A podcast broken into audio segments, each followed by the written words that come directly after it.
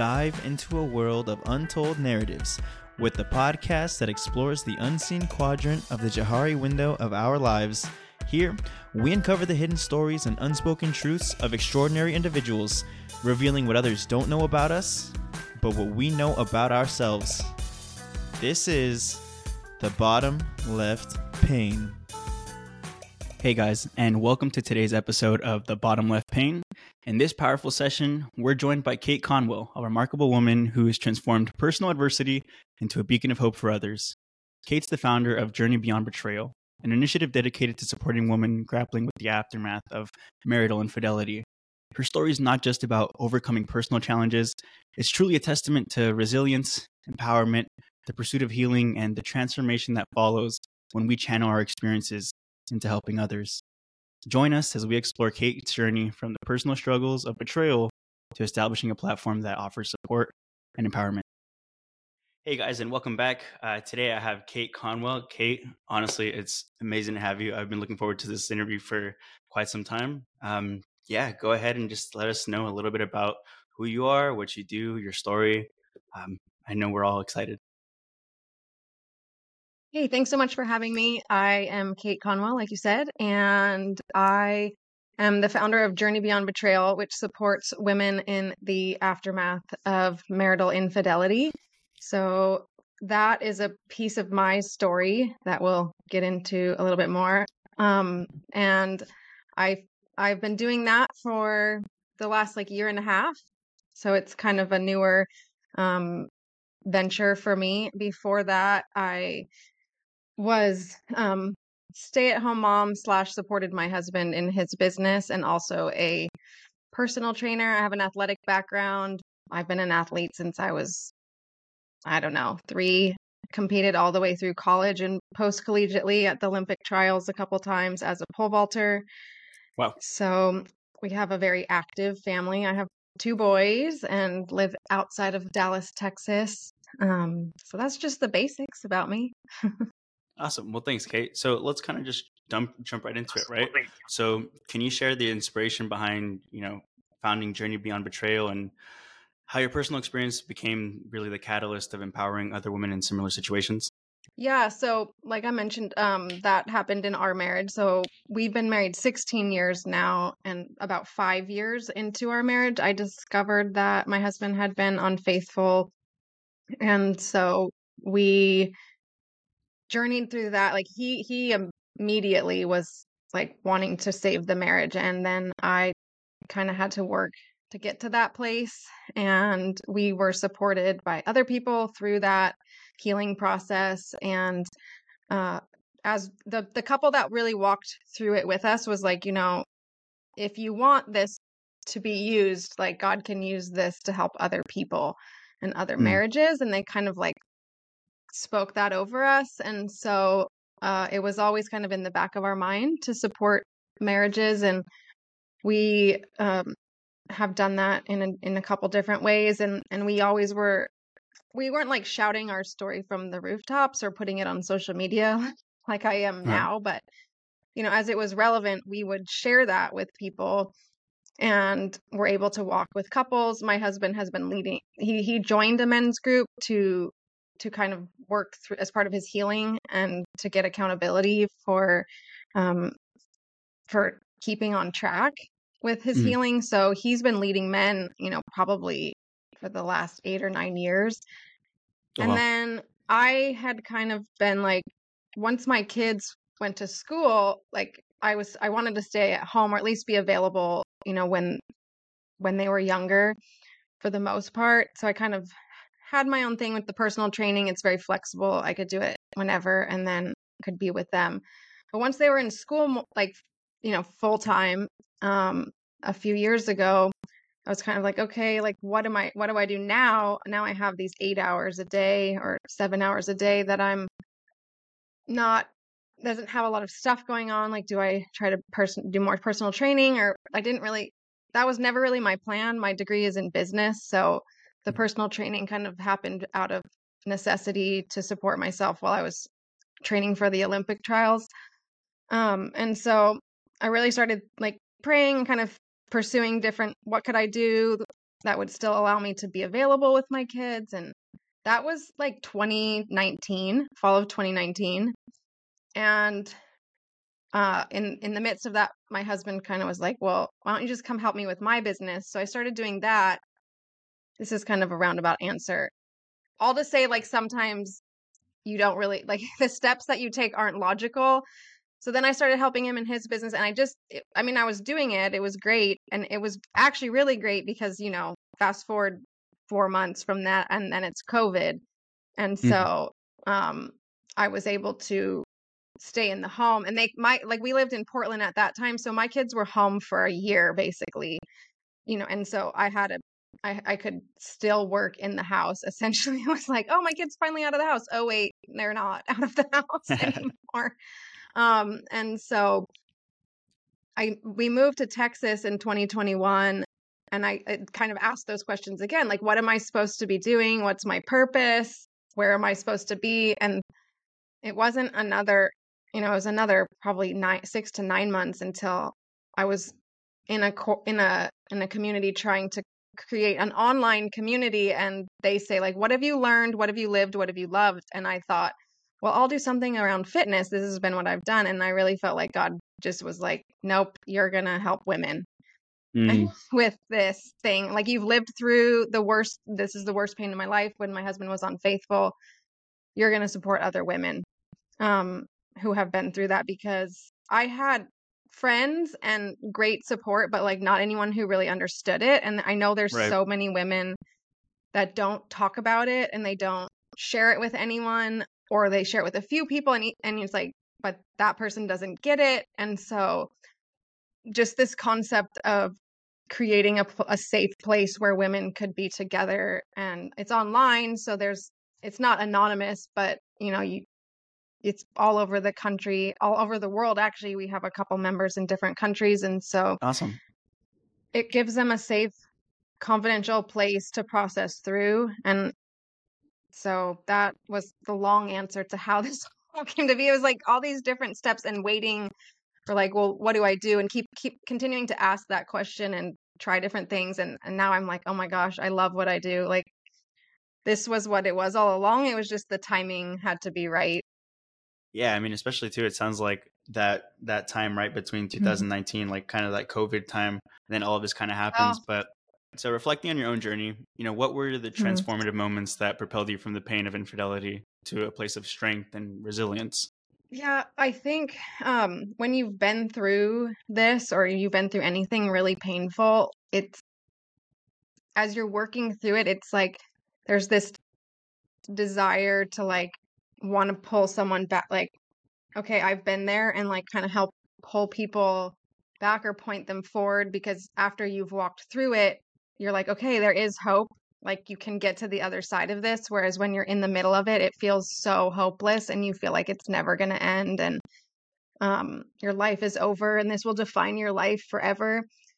And so I think when I got to the other side of it, I was always just willing to like share.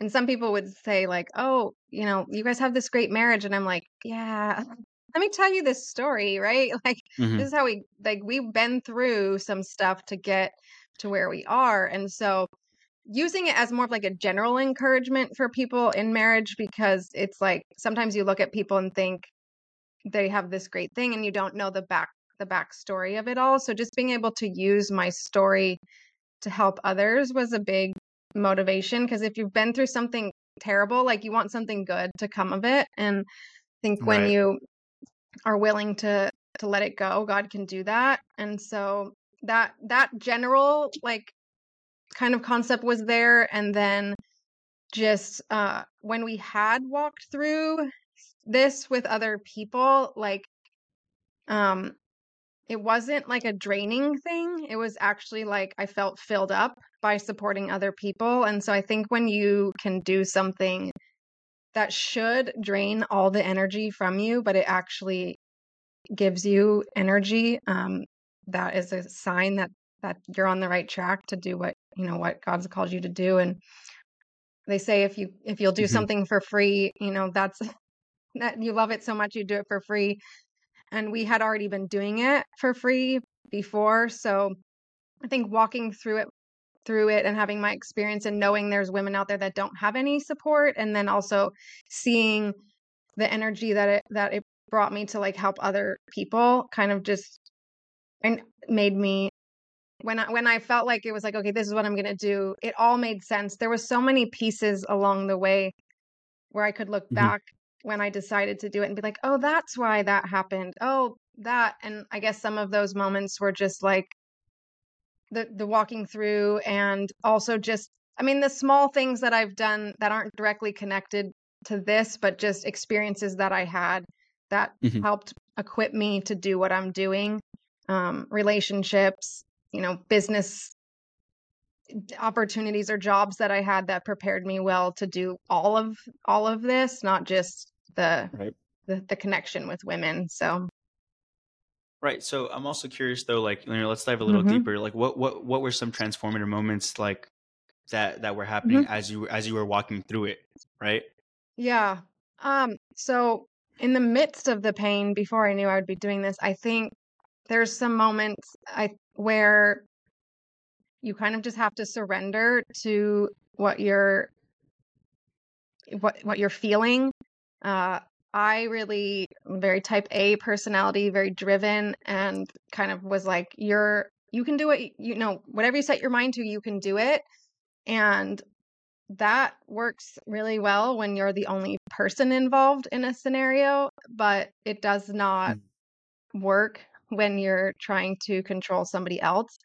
So I think that was a huge kind of realization or moment where it was like, I I can't actually fix this. You know, like there's not any amount of work that I can do on my own that will fix my marriage. Um, and so letting go of the control of like, okay, I just have to surrender this and know that I can do everything in my power to heal my heart, which is what I help women do, is like, you have control of, of you, and like, you can try really hard and, and heal yourself, but letting go of the, the idea that I could control the whole situation, um, and just choosing to invest in what I did have control over, which was my own healing. And so that surrender of like, oh man, I, there, I can't force him to want to be invested in this. I can't I'm putting up boundaries. I'm asking for certain things to move forward in our marriage, and I cannot force him to do this. So that was huge. Um, and so that was, that was one. And then I think just asking, like learning that I am more limited than I would like to admit sometimes, you know, and really seeing myself and realizing like, it's okay that I can't do all of this right now, and letting go of expectations on my of myself, because as I said, like that that athlete type A personality, to see, okay, I'm not functional, like I can't function right now, and um, that's okay, right? And learning to accept my limitations was another thing I had to do, and let people help me. Um, I don't know that I could like acknowledge that I was making, was like asking for help in the, in the moment. Right. I was, it was just, ha- I had to, but looking back, I can see like, I really learned how to ask for help and let people help me um, because mm-hmm. I was so unable to do things myself. I had a one-year-old son at the time. And so those were some, you know, kind of pivotal things, like being able to ask, just recognize that it, this was imp- like, it was a huge pain, and I was gonna need to alter my yep. life in ways that I had not done that in the past, because it was so mm-hmm. significant. Right. So actually you mentioned that there was this moment, mm-hmm. right, where you kind of recognized that you couldn't do this all on your own, where, you know, you also have this really like uh, goal-oriented, like driven mentality, right? Uh, was there any part of you that felt scared that maybe like your husband couldn't meet you in the middle? Oh, absolutely. I think that's a common, um, that's a huge struggle for women, especially. I see it now, you know, cause it, it, it was literally like, it was a conscious, that was a conscious thought I had, you know, it's like, I'm saying, okay, I need this from you if we're going to keep, we're going to move forward. And as saying that, you're, you're saying if it doesn't happen, you're like, my marriage is over. And so that's really a, that, that was definitely a lot of fear around it. And I think that's some of some fear that women, that's why women won't do that, because it's like you're expecting or asking your husband to do something to show that he's committed and he doesn't do it. Then you have to face the reality that he's not really committed, which in my head, I was like, well, I'd rather, if he's not committed, then why would I continue in a marriage where he's actually not committed? So I'm going to give him an opportunity to show me the reality. Is he really committed or not? Because mm-hmm. I don't want to be in a marriage where he's not, I mean, he already had showed me he's not committed, but now he's saying, I do want to be committed. So giving him opportunities to show me that, but also opens up the opportunity and the door for him to say, actually, I'm not, right? And that's super scary. And so you, I had to like say things and then sit and wait and watch. And that was really a fear that like, there's a lot of fear in that, because you're like, I really hope you do this. I really hope that you, you know, show me that you can be committed and follow through on all these things. But it's like I said, it's out of my control. So I'm just waiting. And that, and that's a really uncomfortable place because you don't know and you don't want your marriage to end. Right. And I think, you know, there's so much power there for you. I mean, it, it is scary, but there's so much power there too in you being vulnerable in this way, right?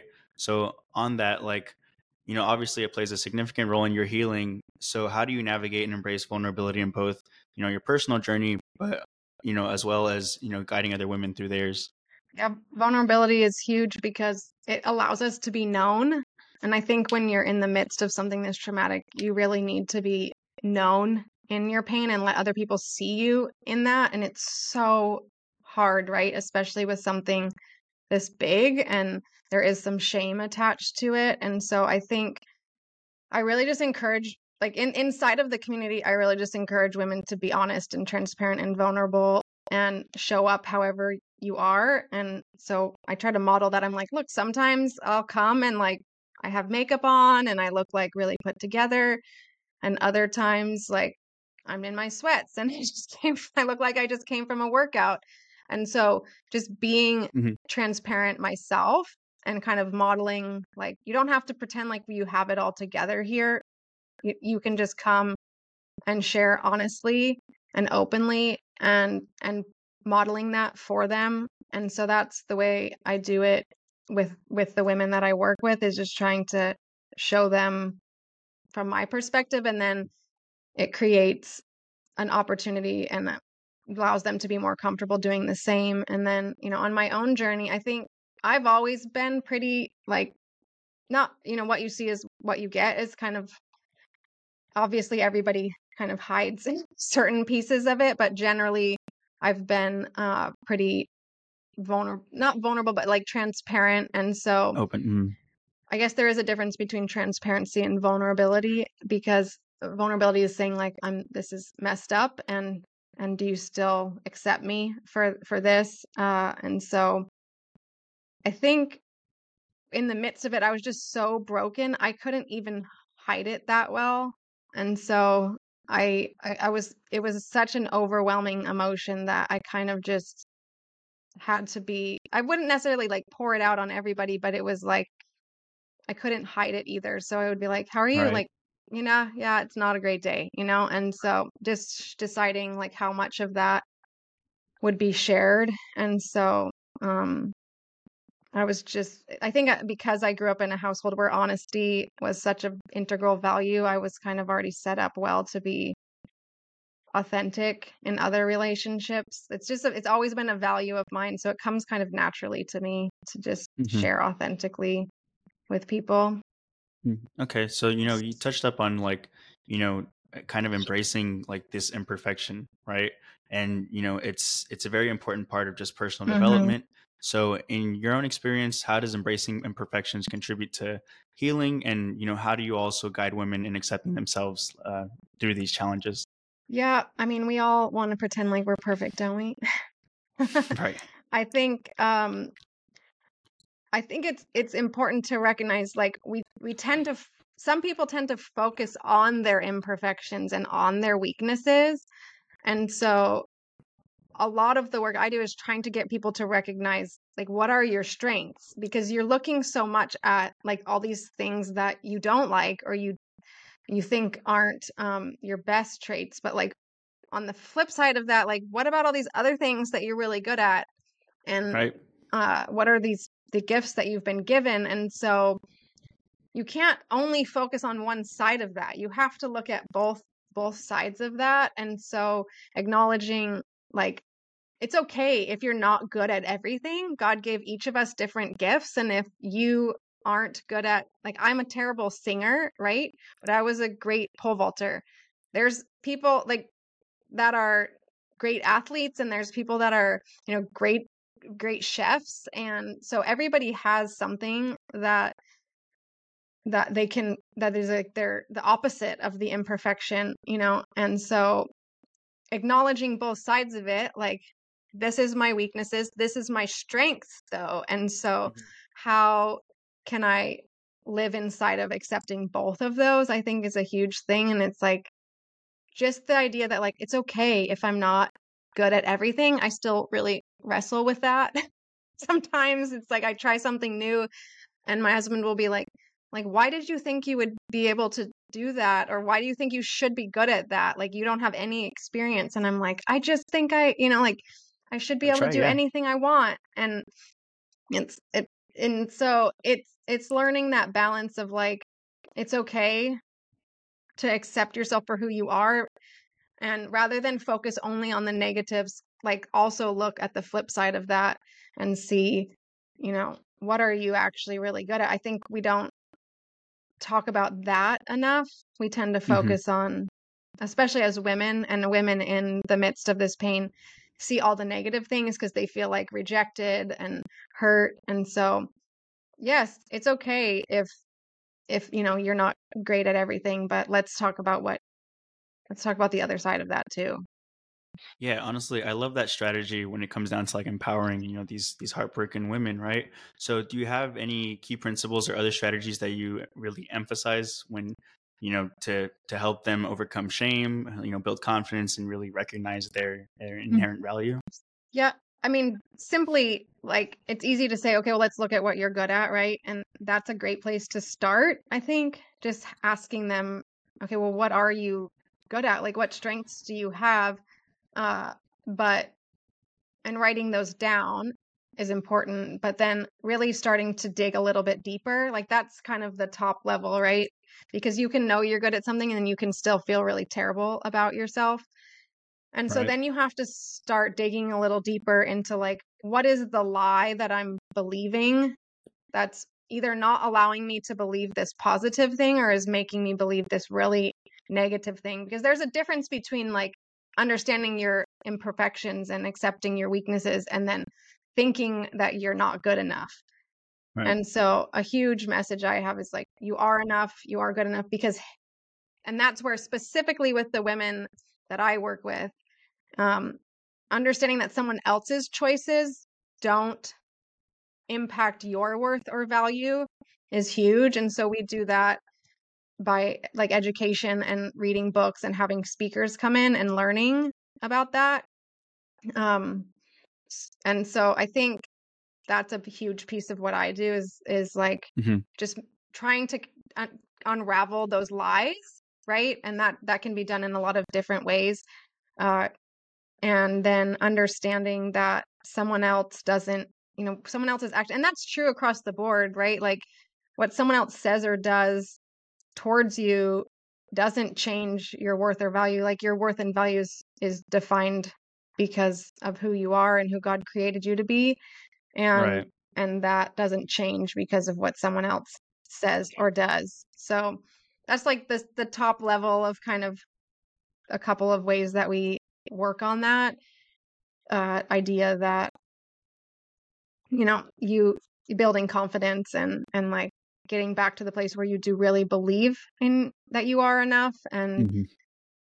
that he didn't, he didn't do this because you aren't enough. Like, he did this because it's a really poor coping mechanism to something else in his life. Right, exactly. And honestly, I totally agree with that. Like, it really just speaks volume about this other person and not you and yeah, it usually is some some bigger problem than just like, oh, um, he decided to do this thing, right?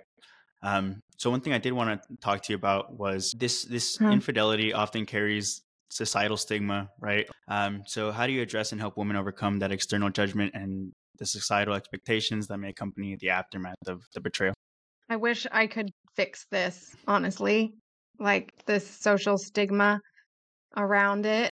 And I don't know where it comes from. You know, I mean, I think, I think we're, we're shifting a little bit away from that slowly, uh, as people start to talk a little bit more about it.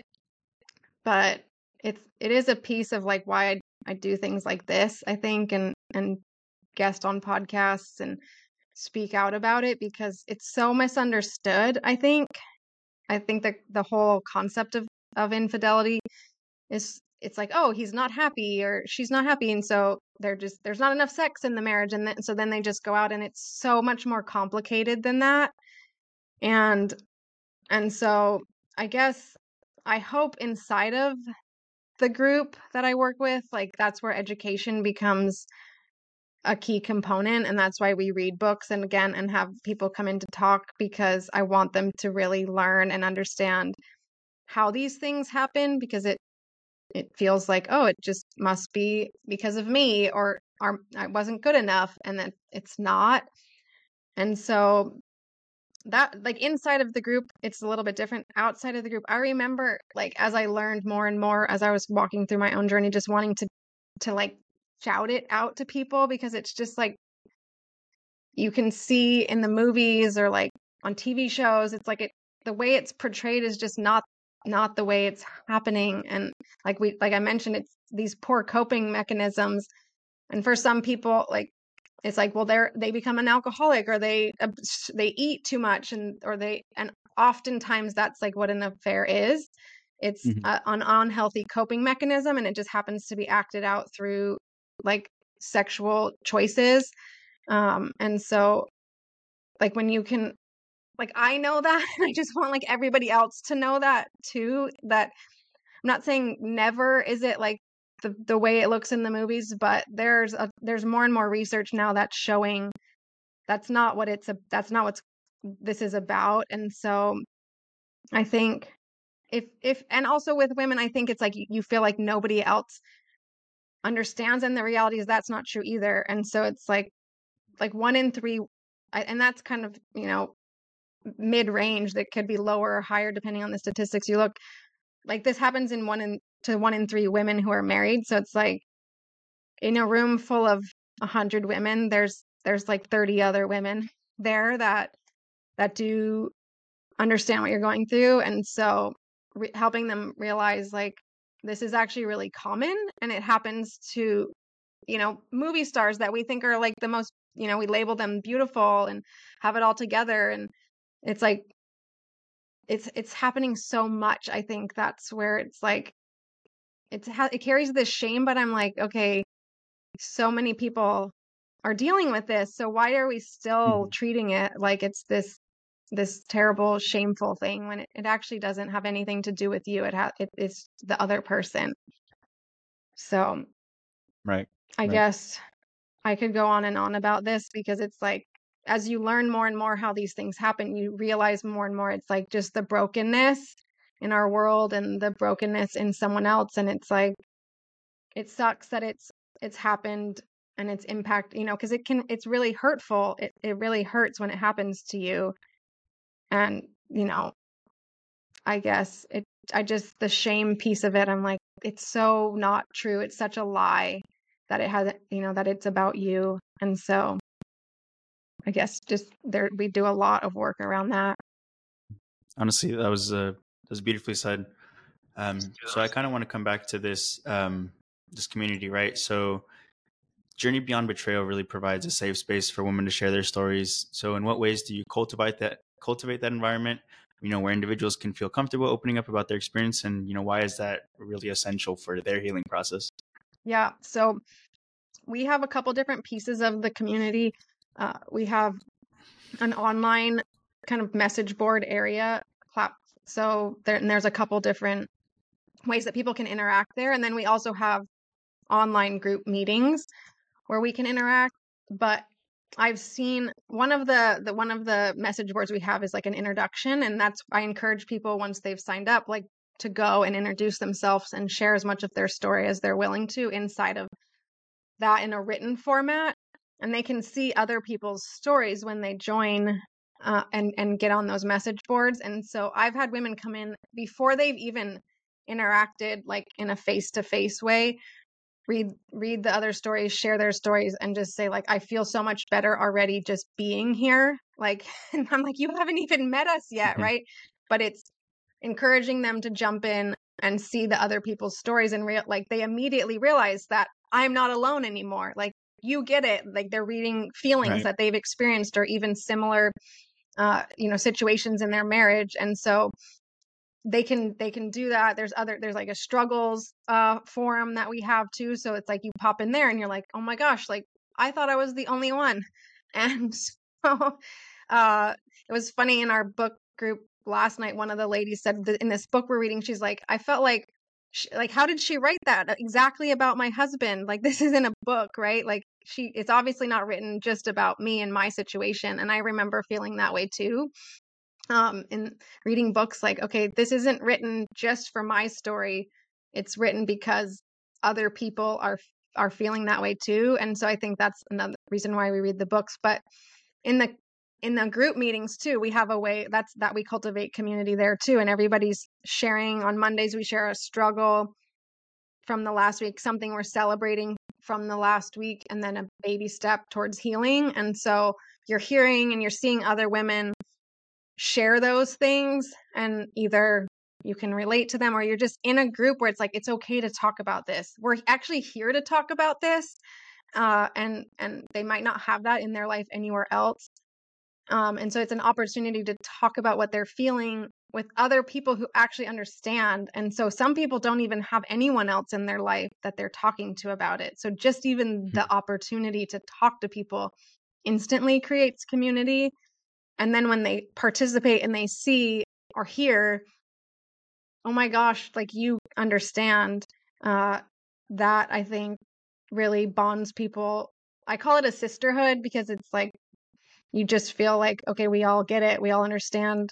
These are my people because right. you, I don't have to explain myself to you.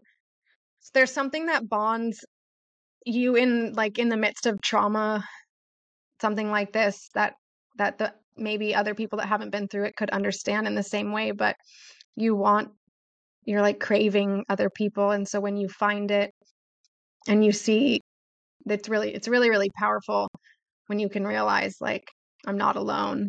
And um, yeah. So I think those are the ways that we do it with the meetings, and then the and then the written boards too, because it's like they can communicate even before there's an op- if someone joins on like today, our next meeting isn't till Monday, but they can already start participating in the community right away. Yeah, and also I think um, you know you're mm-hmm. totally right, right about like.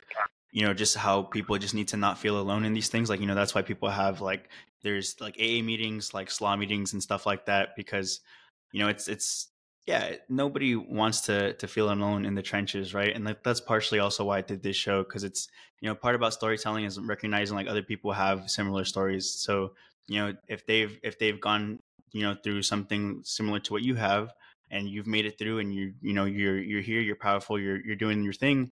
Like, who's to say this other person can't, right? Like, to give them that hope and, you know, that support. So uh, faith has been a guiding force in your journey, right? So can you share specific moments where your faith intersected with your healing process? And, you know, how has it influenced your approach to Journey Beyond Betrayal?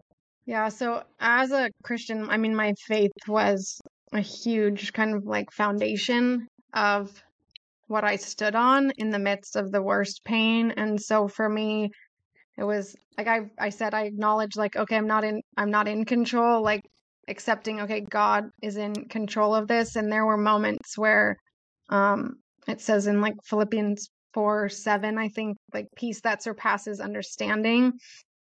And that verse became like so personally real to me in the midst of this, because there were times where I felt like I shouldn't have any peace. Like the world is just swirling around me and everything is a mess. But um, I did have peace. And so rec- for me, I recognized, you know, that, that that was the peace that only God could provide. And that no matter what happened with my marriage, like God would carry me through this was kind of like the huge thing that got me through it. Like, okay, if this, no matter what happens with my husband, like I'll be okay because God is going to walk through this with me. And so, um, you know, crying out in the middle of the night, you know, in tears, uh, to him and, and just feeling like comfort, I guess, in the midst of something where I shouldn't feel any comfort at all.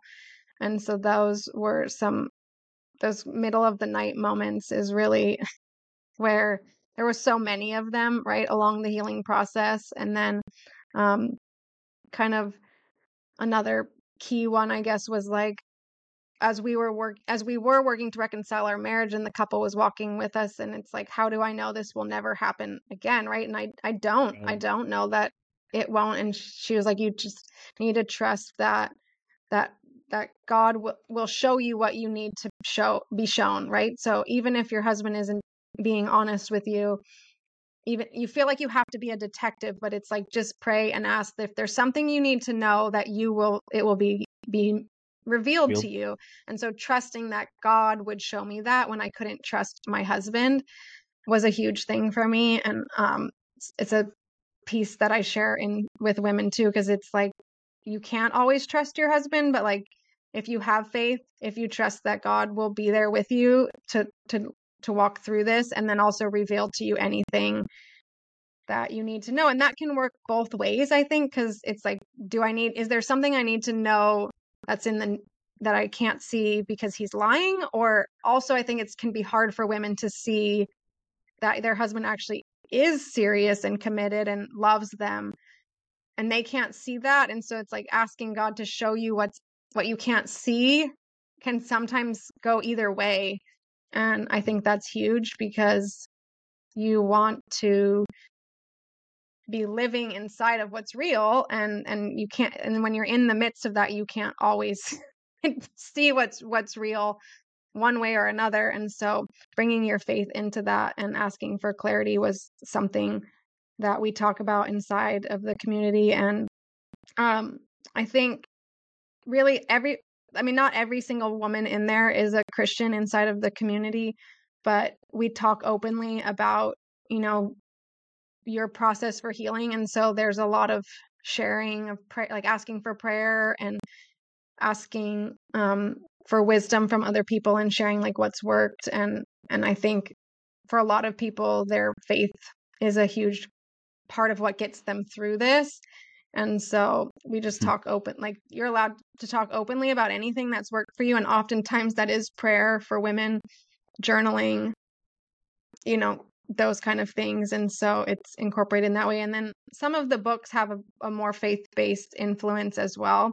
Um, not every single book we've read is a Christian, like comes from a Christian perspective, but um, some of, some of them have, you know, references to faith and Christianity and the way that that's helped the author uh, as well. And so those are ways that faith is incorporated into the community. It's like, you're here. I want everyone to feel comfortable, whether you're, you know, of a, of a Christian or not. But uh, I think because I, my story, uh, you know, most people uh, that are in there do have a Christian faith, and then talk openly about how that intersects with what they're going through. Because like I said, you're, you're like really leaning heavily on faith, because you can't lean on the person that you're, you've trusted so much over however long you've right. been married. And it, yeah. And I think it's so important to really have that like beacon of hope.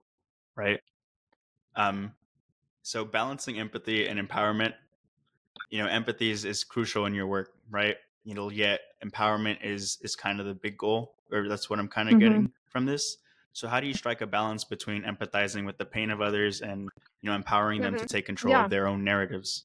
Right. And I think often we think of those as like two s- separate pieces, but I think they exist simultaneously, especially in something like this. You know, you can have empathy for people because you understand what they're going through, And then also at like simultaneously be empowered to do the work that needs to happen so that you can heal from this. And so, um, and just live a life where you feel confident and you know that you're enough. And, and I don't think that, I think that balance actually, uh, becomes so much more obvious as you walk through something as painful as this, because it, it softens you to see that empowerment isn't this like, oh my gosh, like women power and, and like, you can, you can just do whatever and stomp all over people. Like that's not empowerment. I actually think empowerment is when we're all lifting each other up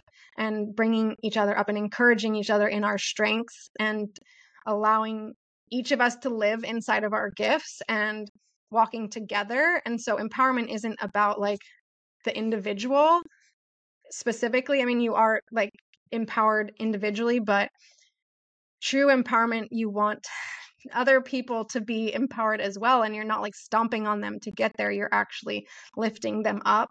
And so that becomes so relevant in something like this and so obvious um, that you can, you, you have the ability to help empower someone even more because you have the empathy and you can say like, I get it. And, you know, you have choices. You do get to choose how you move forward here. Like, what do you want? What is your vision? Um, who are you? And how is all of that going to help you um, step into confidence and healing and all of that? And so they really like, for me, I think they really are intersected in a way that is um, beautiful, because that's what happens inside of a community, right? Like, I get it, and I want healing for you. And so how are we going to get there? I want you, and healing meaning like not brokenhearted, but also really living out in confidence who you are. And so we're really encouraging and and helping each other recognize that in each other when you can't necessarily see it for yourself, but other women that want that healing for you as well and want you to know the amazing, beautiful woman that you are.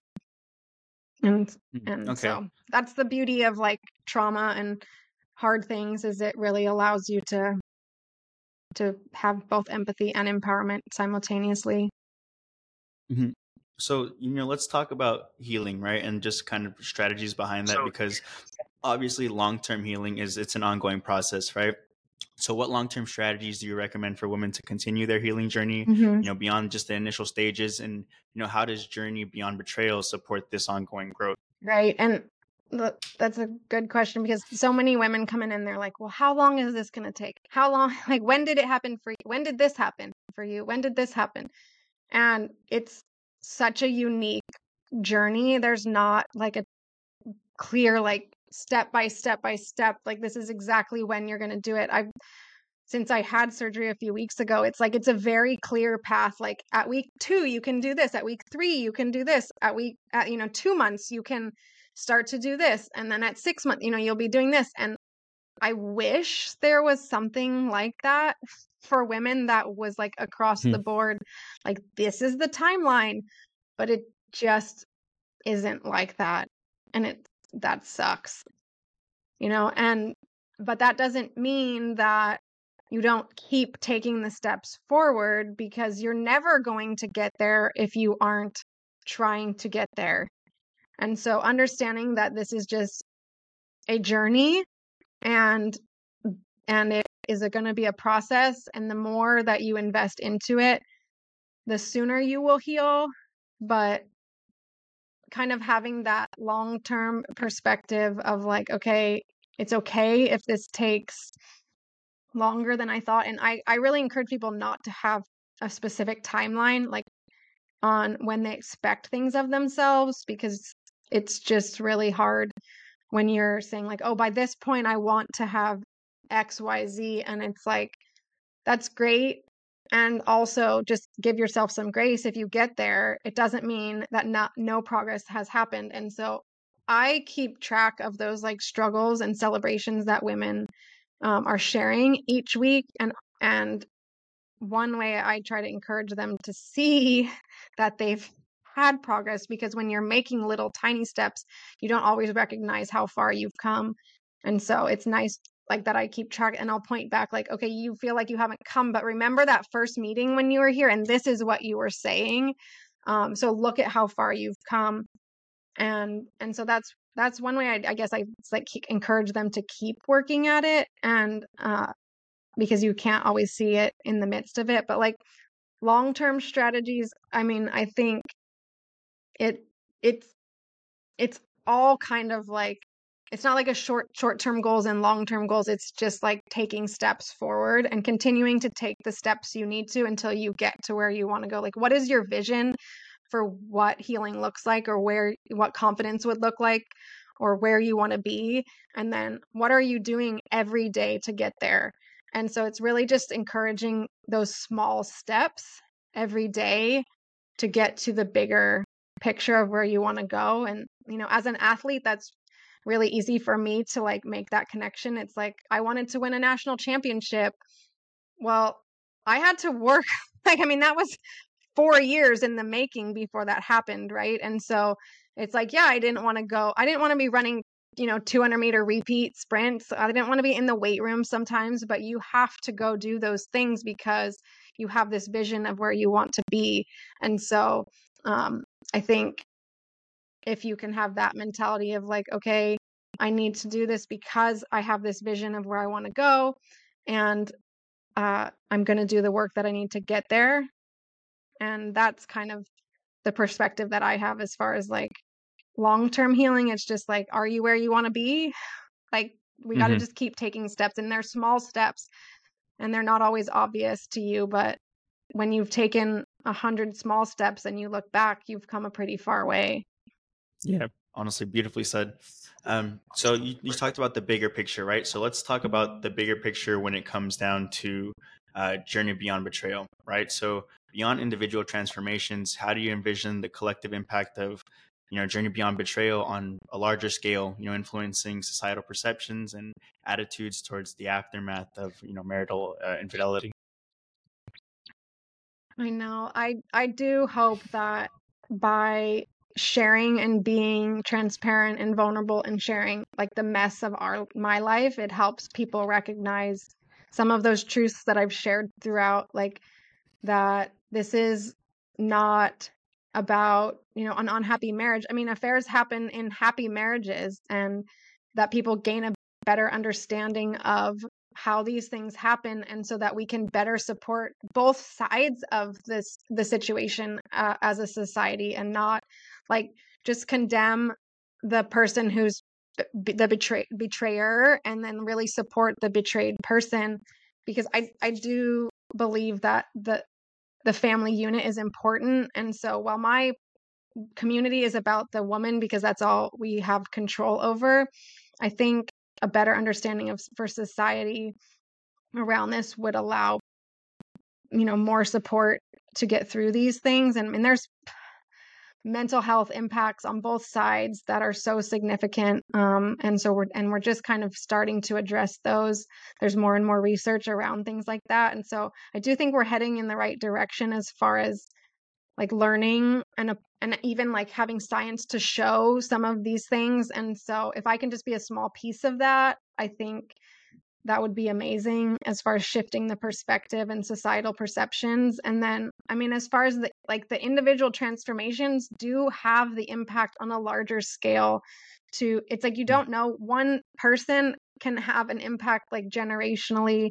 And so one marriage that is, you know, redeemed, or one woman who like is stepping out and living in who she was created to be instead of like in a broken version of herself, like you don't know the impact of that. And we may like I may not see it, right? Because if if like one of the women in my group, you know, her daughter, because she's whole, then her daughter lives this life.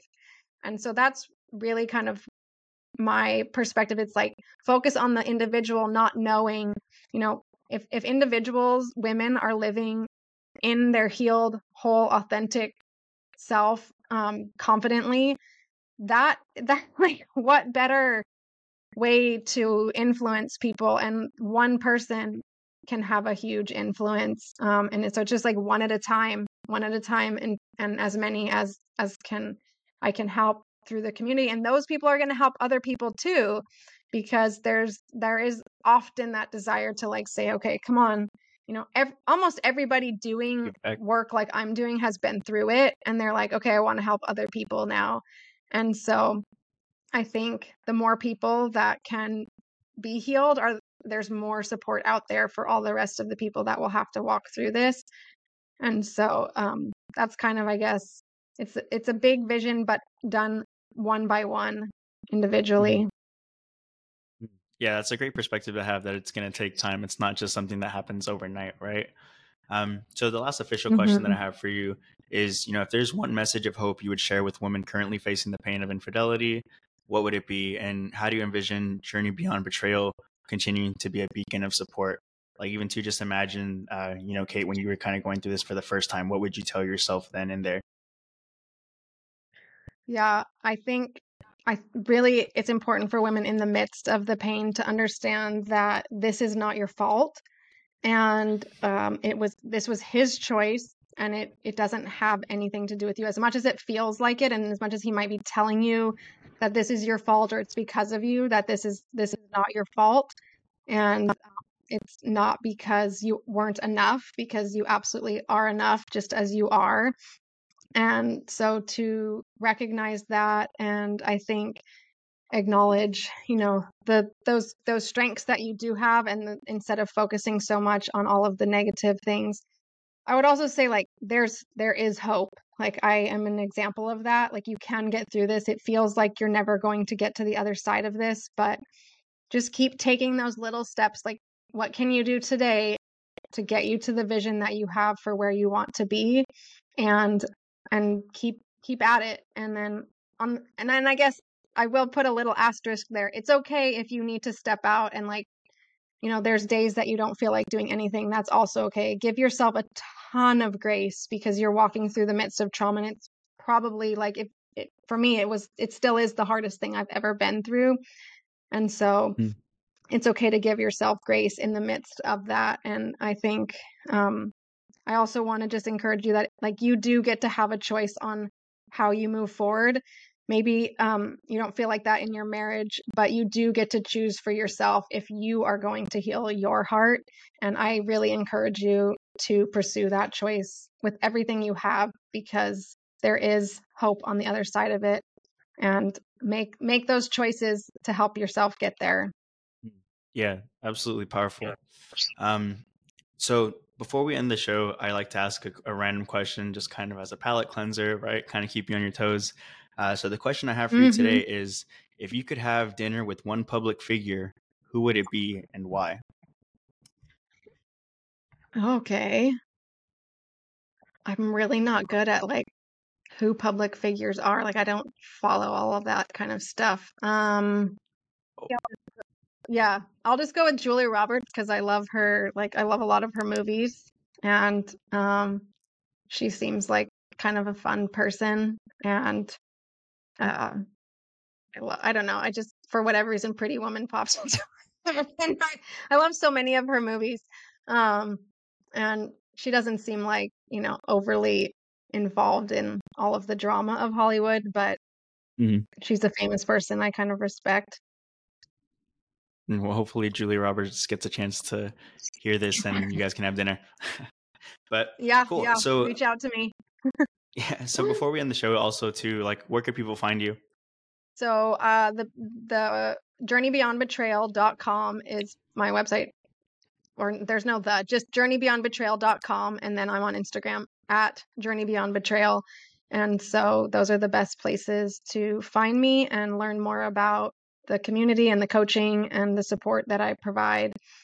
And I would, if you are walking through this and you need support, I would be honored to walk with you through this and help you find that hope and healing that you're looking for.